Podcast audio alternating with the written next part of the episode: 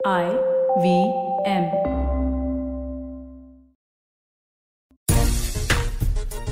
विराट कोहली और बीसीसीआई के बीच विवाद अभी थमा ही नहीं था कि एक और विवाद निकलकर सामने आ गया, जब हार्दिक पांड्या ने अपने सिलेक्शन को लेकर अपने रोल को लेकर बीसीसीआई को आड़े हाथों लिया सिलेक्टर्स को आड़े हाथों लिया।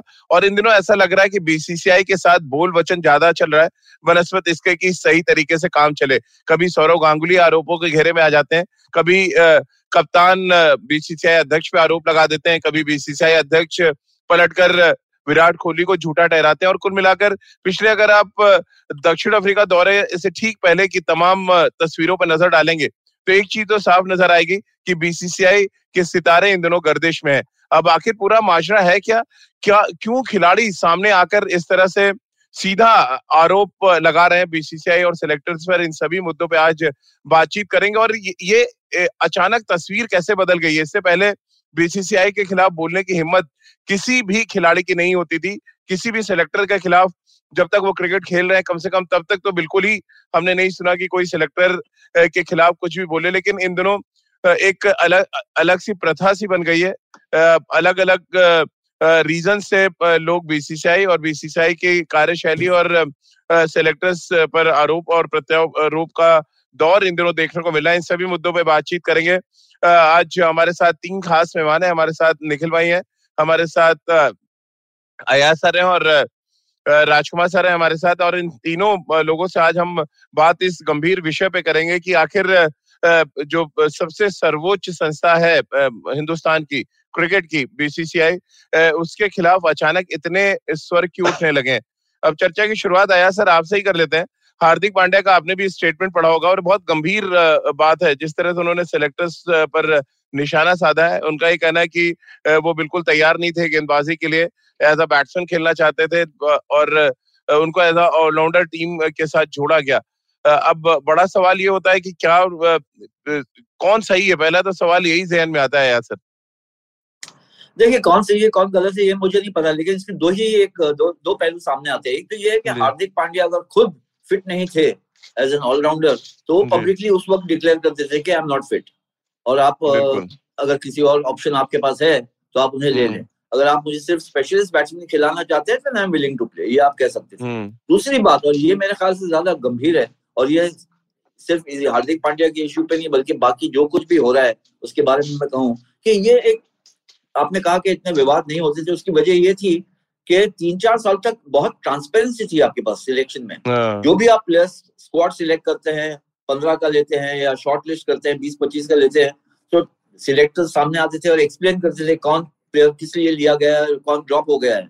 यहाँ पर मेरे ख्याल से मेरी सजा मेरी सलाह ये रहेगी इस सिलेक्शन कमेटी को कि आप जब टीम सिलेक्ट करते हैं तो आप आके उसको एक्सप्लेन क्यों नहीं कर रहे हैं?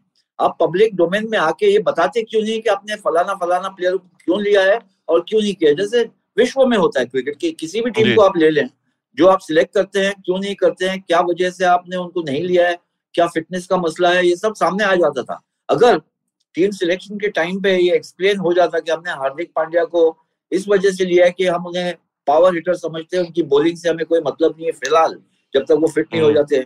तो हार्दिक पांड्या के लिए आज ये सवाल का सवाल ही नहीं होता और जवाब देने की ज़रूरत ही नहीं होती।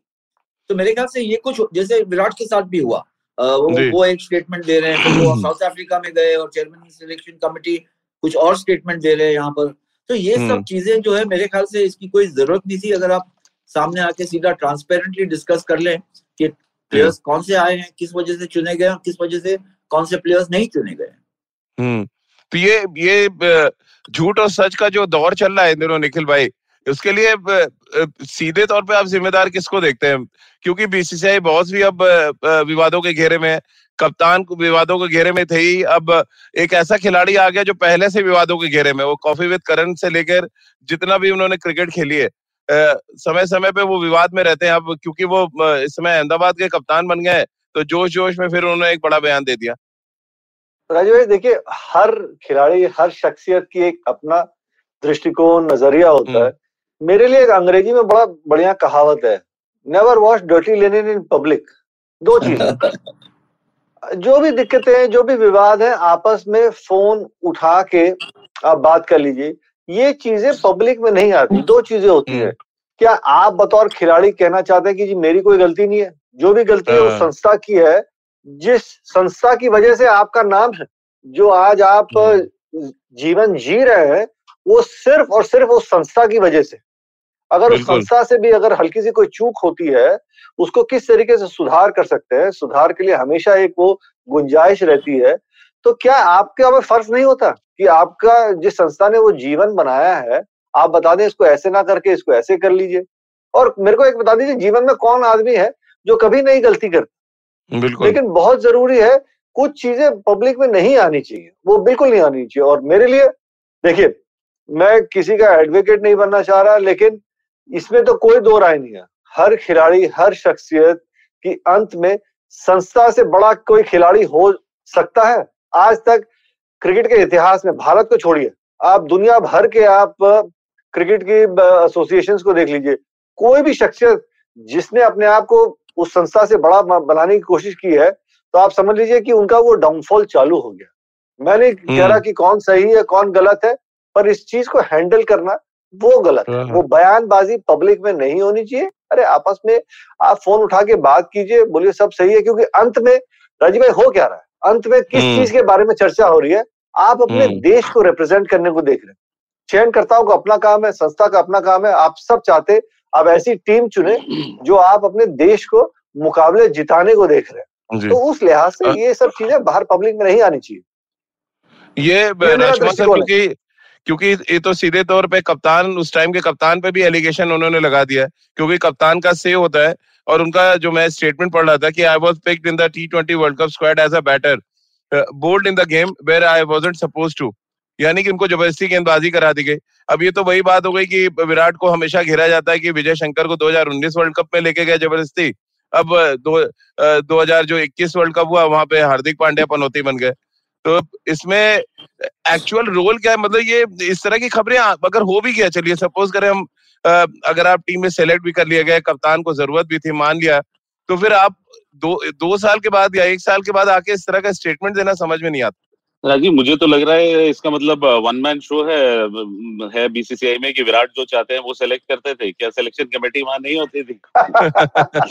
विराट ने ब्रेकिंग न्यूज़ आज फिर राजू भैया की। मैं वही कह रहा हूँ कि ऐसा थोड़ी होता है कि मतलब वहाँ पे फाइव मेंबर सिलेक्शन कमेटी है। सबने मिलकर डिसाइड किया होगा कि आप कैप्टन और कोच की ज़रूर डिमांड होती है हम्म। कि हमें एक ऐसा चाहिए प्लेयर जो मैच विनर हो या मुझे ये प्लेयर चाहिए कि जो मेरे लिए यूजफुल हो सकता है। लेकिन एंड ऑफ़ द डे वहाँ पे चेयरमैन सिलेक्शन कमेटी है चार और सिलेक्टर हैं बीसीसीआई के सेक्रेटरी भी होते हैं जो शायद कन्वीन करते हैं मीटिंग को उनका भी ये अच्छा खासा से होता है। तो कुल मिला के सभी लोगों का कलेक्टिव डिसीज़न होता है और अगर उस टाइम में इनको फेवर किया गया तो हार्दिक पांड्या का आज ये कहना कि मैं तो खाली एज ए बैट्समैन था मुझे नहीं लगता कि बहुत मेच्योर स्टेटमेंट है ये। आपको यू शुड बी थैंकफुल कि हम्म। आपको उस टाइम भी पिक किया गया आपके लिए मतलब सहानुभूति रखी गई कि अगर बोलिंग डाल लेंगे तो अच्छा है, अगर नहीं भी डालेंगे तो हम उन्हें एज ए बैटर ट्राई कर रहे हैं। क्योंकि वहाँ आपको एक ऐसे प्लेयर की तरह देखा जा रहा था कि आप मैच विनर होंगे। राजकुमार सर, उन्होंने तो प्रेस कॉन्फ्रेंस भी कोट कर दी है, चेतन शर्मा जी की जो चीफ सेलेक्टर है। कि चीफ सेलेक्टर ने कहा था कि वो फिट है और चार ओवर फेंकने के लिए तैयार है। अब हार्दिक पांड्या कह रहे हैं मैं तो सिर्फ़ बैटर खेलना चाहता था। अब ये ये तो बहुत बड़ा एक तरह से कहा जाए आरोप है सेलेक्टर्स पे भी और कप्तान पे भी जो जिस तरह से वो कह रहे हैं कि नहीं तो कहीं ना कहीं मुझे लगता है कि चेयरमैन सिलेक्शन कमेटी को उसका जवाब देना चाहिए और जैसे कि पिछले दिनों उन्होंने एक प्रेस कॉन्फ्रेंस की थी जिससे काफ़ी तहलका मचा था तो एक प्रेस कॉन्फ्रेंस और हो जाए उसमें क्या फ़र्क पड़ता है? कि वो हार्दिक पांड्या की हार्दिक पांड्या के बारे में भी आके बताएँ कि भाई ऐसा नहीं था या जो भी क्लियरिफिकेशन था तो वो अच्छी बात है जब ये पब्लिक में आई गई है बात तो क्लियर हो जाए तो क्या बुराई है? हम्म। निखिल भाई कुछ कहना चाह रहे थे आप? जी। जी राजीव भाई देखिए बहुत ज़रूरी रहता है कि अपने पर्सनल उससे उठ के आप देखते हैं कि टीम की क्या मांग है और कप्तान हम्म, मुकाबले को जिताने को देखता है और देखता है कि यार मेरे को इस खिलाड़ी को इस रोल में यहाँ देखना चाहता हूँ इस बैटिंग ऑर्डर में यहाँ देखना चाहता हूँ या आप हम्म। एक ओवर अभी निकाल दीजिए। तो उसका एक बहुत मतलब वापस आके आप कह दें कि मुझे तो गेंदबाजी नहीं करनी। उस समय टीम की मांग थी गर्मा गर्मी में आप अपने देश के लिए रिप्रेजेंट कर रहे हैं देश को मुकाबला जिताने को देख रहे हैं। ऐसे होता तो वीवीएस लक्ष्मण जब सलामी बल्लेबाज नहीं थे तो वीवीएस लक्ष्मण को रिक्वेस्ट नहीं करते कि आप बतौर सलामी बल्लेबाज आके बैटिंग कर लीजिए। कितनी सीरीज़ में हुआ ये? जब आप एक एक्स्ट्रा बॉलर खिलाने को देख रहे कि नया बॉल खेल लीजिए। तो आप देखते हैं कि टीम की उस समय की क्या मांग है। वो हम्म। ज़रूरी रहता है और आप देखते हैं कि यार अगर मेरे कुछ कॉन्ट्रीब्यूशन से टीम जीत जाता है तो उससे बढ़िया क्या बात कितनी बार राहुल द्रविड़ को भारत ने सर। कीपिंग कराई है निखिल? बिल्कुल बिल्कुल वनडे में मैं जब पहली बार हम्म। उन्होंने दस्ताने पहने तो मैं टीम में था कि वो राहुल ने किया ना देश के लिए किया कि देश को ज़रूरत थी तो उन्होंने वो ड्यूटी ली। और बखूबी निभाया भी उसको तो ये नीड ऑफ़ द आवर होती है कि जो टीम की ज़रूरत है, उसके मद्देनजर ये सिलेक्शन किए जाते हैं और बाद में इसको क्रिटिसाइज करना मेरे ख्याल से गलत है। या सर, ये क्या ये तमाम जो चीज़ें विवाद हो रहे हैं सिलेक्शन को लेके, क्या ये बड़ी वजह है कि सौरव गांगुली नियमों को ताक पे रख के मीटिंग में बैठने लगे? ये पता नहीं मुझे कि इस वजह से हो रहे हैं या अरे नहीं हंड्रेड लेकिन ये परसेंट अब तो पिछले चौबीस घंटे से ये चर्चा सबसे ज़्यादा गर्म है। और ये खबर मैंने ही। ब्रेक की थी अड़तालीस घंटे पहले कि वो सिलेक्शन कमेटी की मीटिंग में बैठ रहे हैं और दखल दे रहे हैं। तो क्या फिर तो यही नतीजा है कि जो कुछ हुआ है सर्कमस्टांसेस बने हैं। विराट विवाद हार्दिक पांड्या विवाद उससे पहले और भी तमाम खिलाड़ियों को लेकर विवाद कि दादा ने सोचा कि खुद ही दादागिरी दिखा दें अब अब ये पता नहीं है कि क्या किस तरह का इन्फ्लुएंस वो डाल रहे हैं अगर मीटिंग में बैठ भी रहे हैं लेकिन ये ज़रूर है कि कंफ्यूजन है। क्योंकि ये सब जो विवाद विवादें सामने आ रही है वो आना नहीं चाहिए। जैसे निखिल ने कहा कि कुछ चीज़ें होती है जो आप हम्म। प्राइवेटली डिस्कस कर सकते हैं आपको पब्लिकली उसकी बात करने की ज़रूरत नहीं है।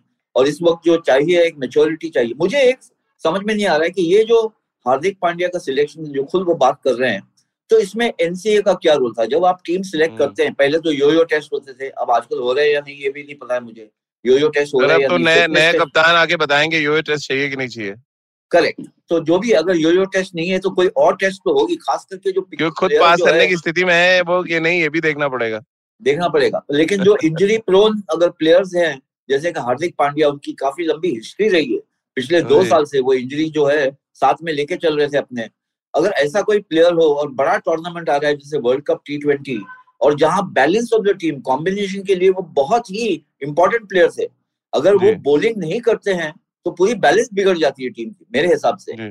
और अगर वो फिट नहीं है बॉलिंग करने के लिए तो ये दो चीज़ें हो सकती है। या आप खुद विड्रॉ कर ले कि मैं ये रोल जो आप चाह रहे हैं मुझसे ऑलराउंडर का मैं नहीं कर सकता हूँ।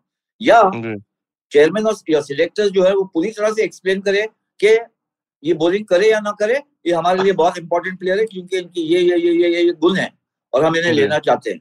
तो कैप्टन भी कन्विंस हो जाता है। कैप्टन की भी ज़िम्मेदारी बनती है फिर उनको एक ही एक ही रोल में वो यूज़ करें। यहाँ तो मुझे लग रहा है कि लेफ़्ट हैंड और राइट हैंड दोनों को समझ में नहीं आ रहा है कि क्या हो रहा है। बिल्कुल, ये ये बड़ा गंभीर विषय है। तो ऑलरेडी हम ट्रांजैक्शन पीरियड में चल रहे हैं निखिल भाई। ऑलरेडी बहुत चीज़ें चल रही हैं जो, जिसका इफ़ेक्ट हमें मैदान के अंदर नज़र आ रहा है। तो मैदान के बाहर जो लोग बैठे हैं, उनको तो कम से कम संभालना पड़ेगा कि मैदान के अंदर उसका असर रह जाए। और ये बड़ा इस समय नियमों को ताक पे रख के काम हो या आप कहीं किसी के काम में दखल देना शुरू करें तो बातें तो और बढ़ेंगी। आप सजेशन दे दें। आपका स्वागत है। आपके पास क्रिकेटिंग ब्रेन शायद हिंदुस्तान में सबसे अच्छा है। ये व्यक्ति विशेष में हम बात नहीं कर रहे बट हमें नियमों को ताक पे तो नहीं रख सकते। आपकी अगर लॉ बना हुआ है और उस लॉ में आप इंटरफेयर करें बार बार। राजीव मैं देखिए मैं दो चीज़ों पे आता हूँ। मैं जो आप लॉ की बात कर रहा हूँ उस पर भी आता हूँ। लेकिन बहुत ज़रूरी है जब शुरुआत में एक हल्की सी चिंगारी रहती है ना उसको आप वहीं पे खत्म करने को देंगे। अगर आप उसको छोड़ देंगे उसके इर्द गिर्द बातें करेंगे वो ट्रांसपेरेंसी हट जाएगी तो वो फिर वो आग बन के जिस तरीके से आज हो रहा वो हो रहा है। जब शुरुआत मैं ये नहीं कह रहा कि सिलेक्शन कमेटी चेयरमैन गलत थे सही थे किस तरीके से उसको हैंडल करते पर मैं मानता हूँ कि उस समय आप हार्दिक पांड्या के ऊपर जो सवाल हुए या टीम सिलेक्शन के ऊपर जब आप प्रेस कॉन्फ्रेंस में बैठे तो आप कह सकते थे कि हार्दिक पांड्या मेरा एक्स फैक्टर प्लेयर है जो निचले क्रम को संभालेगा और जब मेरे को तेज़ी से रन बनाने को देखना होगा तो वो जाके बल्लेबाजी हम्म। करेंगे। गेंदबाजी अगर उनका शरीर ठीक है और कप्तान को लगता है ज़रूरत होगी तो ना ना निखिल भाई मेरे मेरे दो सवाल है देखिए।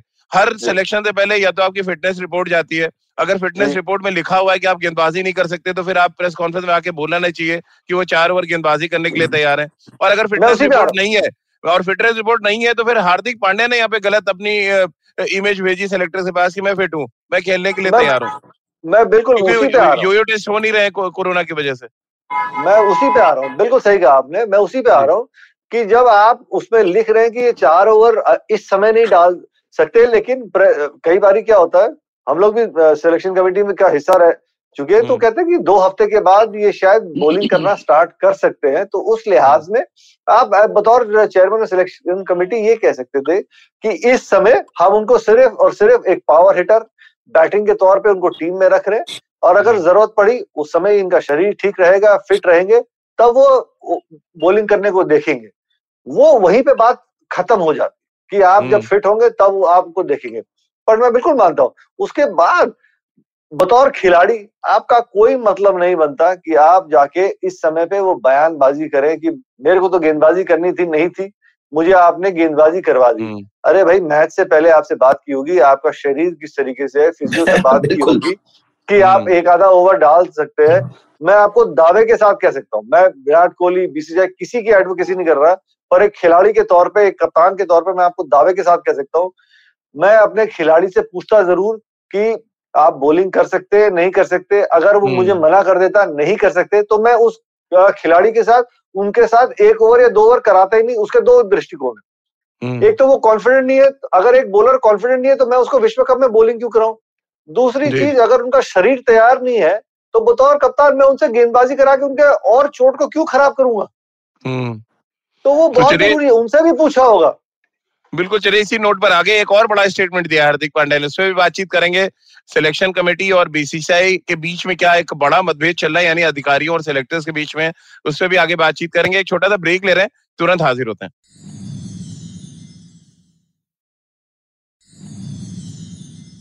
ब्रेक के बाद एक बार फिर आपका स्वागत है बीसीसीआई के बोल वचन, यानी बीसीसीआई के साथ जो बोल वचन खिलाड़ियों का चल रहा है सिलेक्टर्स का चल रहा है, मुंबई की भाषा में इसको बोल वचन ही कहते हैं अयाज सर के पास आएँगे इस पे। लेकिन इससे पहले राजकुमार सर, जो एक और स्टेटमेंट की हम बात कर रहे हैं कि I felt everything was thrown at me Hardik Pandya. इनके ऊपर सब कुछ झोंक दिया गया था। ये क्या मतलब ये विराट कोहली या तो पिस्तौल के ग्राउंड पे गए थे? उनसे लगा के गेंदबाजी करा दी या इनको टीम का गैरी सोवर समझा जा रहा है? क्या है मुद्दा ये? नहीं नहीं राजीव ये बहुत कंफ्यूजन है और इस स्टेज पे हार्दिक पांड्या का ऐसा बोलना मुझे लगता है कि बहुत मेच्योर स्टेटमेंट नहीं है ये।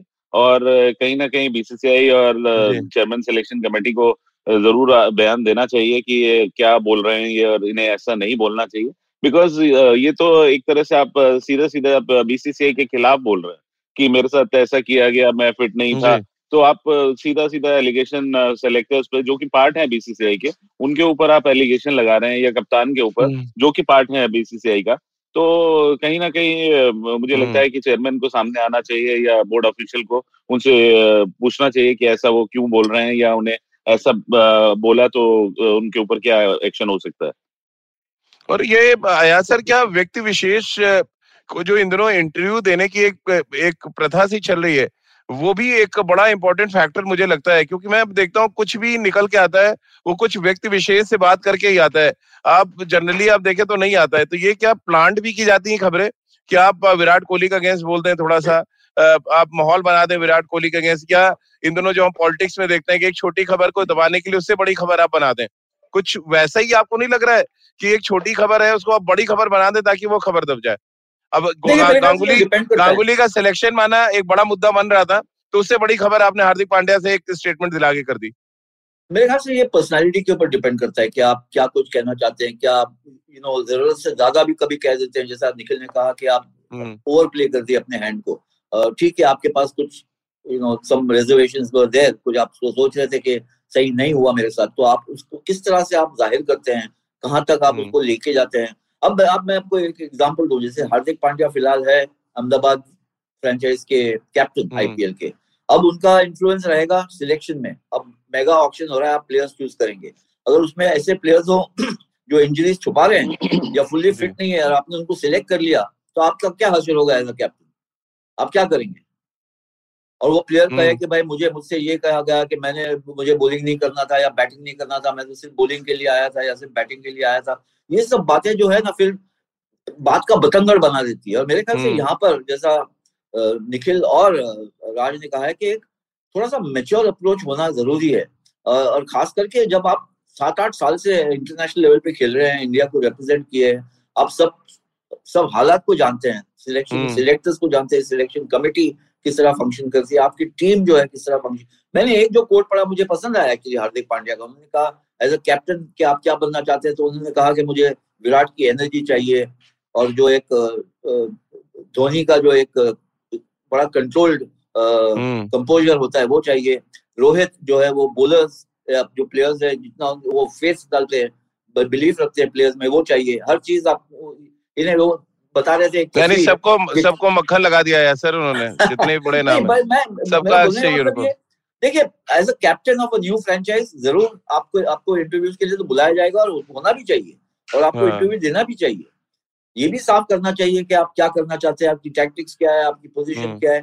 लेकिन आप ये किस सिचुएशन से आप क्या बनाना चाहते हैं आगे क्या स्ट्रक्चर खड़ा करना चाहते हैं अपने आप के लिए अपने फ्रेंचाइज के लिए ये भी सोचना बहुत ज़रूरी है। निखिल भाई आप आप जो सवाल मैंने आया सर से किया था आपको लगता है कि जो कोई हमेशा हमने पॉलिटिक्स में देखा है कि एक छोटी खबर अगर बहुत बड़ी बनने वाली है तो उससे बड़ी खबर आप प्लांट कर देते हैं। क्या ये क्या ये प्रथा आप आप क्रिकेट में भी देख रहे हैं? कि गांगुली का सिलेक्शन मीटिंग में आना चल ही रहा था कि उससे बड़ी खबर आपने एक प्लांट कर दी कि हार्दिक पांड्या ने इतने बड़े बड़े आरोप लगा दिए सिलेक्शन कमेटी और आ, कप्तान के ऊपर कि अब आप सौरभ गांगुली को थोड़ी देर के लिए भूल जाए। नहीं राजीव भाई मुझे नहीं लगता कि वो खबरें प्लांट हो रही हैं। मैं समझ सकता हूँ कि आप जिस तरफ़ सोच रहे हैं ये आपने कहा कि पॉलिटिक्स में सोचते हैं पर मुझे नहीं लगता कि क्रिकेट के मैदान में या क्रिकेट से इस किस्म की चीज़ें तो जगह निखिल भाई वो चाहे खेल का मैदान हो या राजनीति का मैदान। जी पर मुझे नहीं लगता कि ये खबरें प्लांट हो रही बिकॉज़ इसमें दो चीज़ें हैं। बीसीसीआई का अपने आप में एक तरफ़ से नुकसान है फिर एक खिलाड़ी का भी नुकसान हो रहा है। मुझे जो जहाँ तक मुझे समझ में आते जो मुझे लगता है हार्दिक पांड्या चैंपियन खिलाड़ी है इसमें कोई दो राय नहीं है। शायद उनको उस समय बुरा लग रहा हो कि जब उन्होंने कहा कि everything was thrown at me कि जब भारत विश्व कप में सफल नहीं हो पाया तो उनको लगा कि हम्म। मेरे को एक टारगेट बना दिया गया। मे, मेरी वजह से भारत हार गया। उनको कहीं ना कहीं दिलो दिल में ये महसूस हो रहा था। और हमारी क्रिकेट की एक भाषा में है राजीव भाई जो मैं सबके साथ शेयर करना चाहूँगा कि देखिए जब टीम हारती है ना तो बिल हम्म। किसी के ऊपर फटता है। बिल किसी को देना पड़ता है। नहीं तो कप्तान में फटता है मैंने हाँ, किसी खिलाड़ी पे निकल पे फटते नहीं देखा आज तक। कप्तान और कोच भी बिल फटता है यार सर भी देख रहे इतने साल से क्रिकेट। नहीं, नहीं, पहले तो पहले तो हवाई जहाज़ में सुनने में पहले तो हवाई जहाज़ में सुनने में आता है कि बता दिया जाता है भैया कप्तानी गई। अभी तो हाल फ़िलहाल कप्तान को मौका मिल जा रहा है कि मेल बिल कर दे रहा है। ये जो बाहर से होता है ना जो कप्तान को ब्लेम किया या इधर ब्लेम किया पर आप राजू भाई जो पूछो जब टीम हम्म। में होते हैं ना तो सबको पता चल जाता है कि ये बिल किसके ऊपर फटने वाला है। राजू भाई तो रा, राजू भाई तो आजकल कुछ बोल ही नहीं रहे उनको पता है एक लाइन बोलते हैं उसके बाद इतनी ज़्यादा हेडलाइन बन रही तो आजकल बच रहे हैं। लेकिन एक तो बात उन्होंने बड़ी अच्छी भी बोली है कि क्या जिस तरह से उन्होंने बोला कि हार्दिक पांड्या को ज़बरदस्ती तो कराई नहीं गई है और विराट को हर चीज़ में लपेटना इनडायरेक्टली अब भैया वो कप्तान नहीं रहे एक तो ये भी समझना पड़ेगा हार्दिक पांड्या को राजकुमार सर कि अब तो उनके मुंबई इंडियंस के कप्तान आ चुके हैं तो अब मुझे लग रहा है थोड़ा संभल के उनको स्टेटमेंट भी देना चाहिए। विराट तो रहे नहीं बिल्कुल और राजीव मुझे लगता है कि उन्होंने दोनों को ही ब्लेम किया सिलेक्शन कमेटी को शायद ज़्यादा उन्होंने ब्लेम किया जो आपके थ्रू मुझे पता हाँ। लग रहा है। तो कहीं ना कहीं मुझे लगता है कि शायद आजकल में आप प्रेस कॉन्फ्रेंस देखें वो सेलेक्टर्स की चेयरमैन सिलेक्शन कमेटी आए और शायद वो क्लैरिफाई करें कि बिल्कुल नहीं होगी बिल्कुल नहीं होगी सर। उसमें तो मुद्दा हार्दिक पांड्या नहीं उसमें तो सौरव गांगुली मुद्दा होगा। कि सौरव गांगुली आते हैं हाँ बोला तो ना बोला तो दोनों में है मुद्दा। तो ये ये सिलेक्शन कमेटी की कोई मीटिंग नहीं होने वाली। तो फिर ये मुद्दा ये, कोई ये मुद्दा ऐसे ही दब जाएगा थोड़े दिनों में। तो फिर आप इसको आप सच मान ले जब जब किसी पे आपका रिएक्शन ना है तो उसको सच मानना चाहिए। आया सर मानेंगे इस बात को। कि अगर आप अगर आप रिएक्शन नहीं देंगे आप जवाब नहीं देंगे तो मतलब सच है जो खबर है। देखिए आजकल सिचुएशन ट्रिकी हो गया है क्रिकेटर्स खास करके इंडिया में बहुत बड़े पब्लिक फिगर्स होते हैं। और हर कोई चाहता है एक तो उनको सुने और दूसरी बात जो है वो जो भी कहते हैं वो एक्चुअली उसको इमीडिएटली पब्लिक जो है वो बिलीव करती है हम्म, हम्म। और उसमें जो है एक मुद्दा जो उठता है वो एक्चुअली हमारे मीडिया के लिए राजीव के हम जो है आगे सवाल नहीं पूछते हैं एक अगर जवाब मिलता है तो हम उसी को टिप्पणी बना के फिर चल देते हैं कि उसको लॉजिकली आप ना यार सर कम से कम मैंने तो पूछा मैंने हमारे जो एक्स सिलेक्टर है सभा करीम से पूछा कि है हाँ। क्या लॉ क्या है क्या इससे पहले कभी कोई बीसीसीआई प्रेसिडेंट आया सिलेक्शन कमेटी में? मैंने पूरा क्लियरेंस लिया अपने दर्शकों को पूरा एक एक लॉ बताया कि बीसीसीआई के प्रेसिडेंट के पावर्स क्या है क्या डूज हैं क्या डोंट्स हैं ये सारा मैंने किया है। तो वो हाँ। ऐसा नहीं है कि हमने एक, एक खबर पढ़ी और हम उसके पीछे लग गए। हमने क्वेश्चन पूछे हैं हमने बीसीसीआई से भी पूछा एक्स एक्स जो सिलेक्टर है उनसे भी क्वेश्चन पूछा। मैं राजू आपकी बात नहीं कर रहा हूँ मैं ओवरऑल मीडिया की बात कर रहा हूँ कि हमको हमारी भी हमारा भी फ़र्ज़ बनता है कि बिल्कुल। एक कोई कोई सिचुएशन है उसको लॉजिकली आप ले जाएँ और उसको जो आप, आपकी खोज है वो वहाँ तक पहुँचे। आजकल क्या है हम लोग साउंड बाइट्स पे रेडी हो जाते हैं कि ठीक है दो अच्छे साउंड बाइट मिल गए इसने कोहली के बारे में ये बोला धोनी के बारे में ये बोला आप उसको बना दो आप स्टोरी क्योंकि वो छप जाएगी या वो टीवी पे चल हम्म। जाएगी मैं एक इंडिविजुअल की बात नहीं कर रहा हूँ बट ओवरऑल तस्वीर जो है वो और उसको सुधारना होगा और मेरा मानना ये उसको सुधारने का दो हाथ से ताली बचती है तो बीसीसीआई हम्म। या संस्था जो है उसको भी ओपन होना चाहिए ट्रांसपेरेंट होना चाहिए अगर आप टीम सिलेक्ट करते हैं वर्ल्ड कप के लिए और चेयरमैन ऑफ़ सिलेक्शन कमेटी अपने आप को पेश नहीं करते हैं एक्सप्लेन हम्म। करने के लिए क्यों आपने पंद्रह को लिया है तो फिर मेरे ख्याल से कहीं ना कहीं सवाल उठेगा आप साउथ अफ्रीका जाते हैं पहले इनिशियली जब जब आप टीम अनाउंस किए और हनुमा विहारी का नाम नहीं है तो मेरा तो सवाल सबसे पहला सवाल यही होगा कि आपने हनुमा विहारी को क्यों नहीं लिया एग्रीड तो आप उसको एक्सप्लेन कीजिए। अगर आप उसका एक्सप्लेनेशन नहीं देते फिर बाद में आप उसको टूर में ऐड कर देते हैं।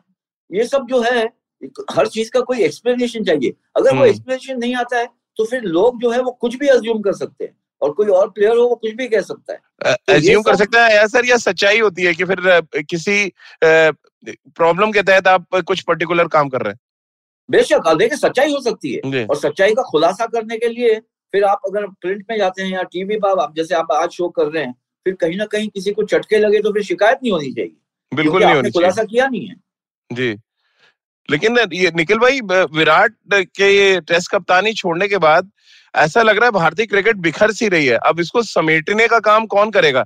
क्योंकि बीसीसीआई के जो बोर्ड प्रेसिडेंट है, वो खुद विवादों में है सिलेक्शन कमेटी विवादों में है।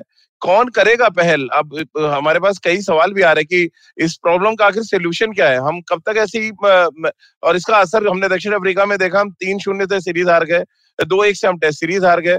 तो असर तो दिखता है ये कहना बहुत ही मतलब आसान होता है कि अरे कुछ नहीं होता है यार, जो हो रहा है मैदान के बाहर टीम हमारी अच्छा करेगी। बट एक्चुअली उसका असर दिखता है मैदान के अंदर।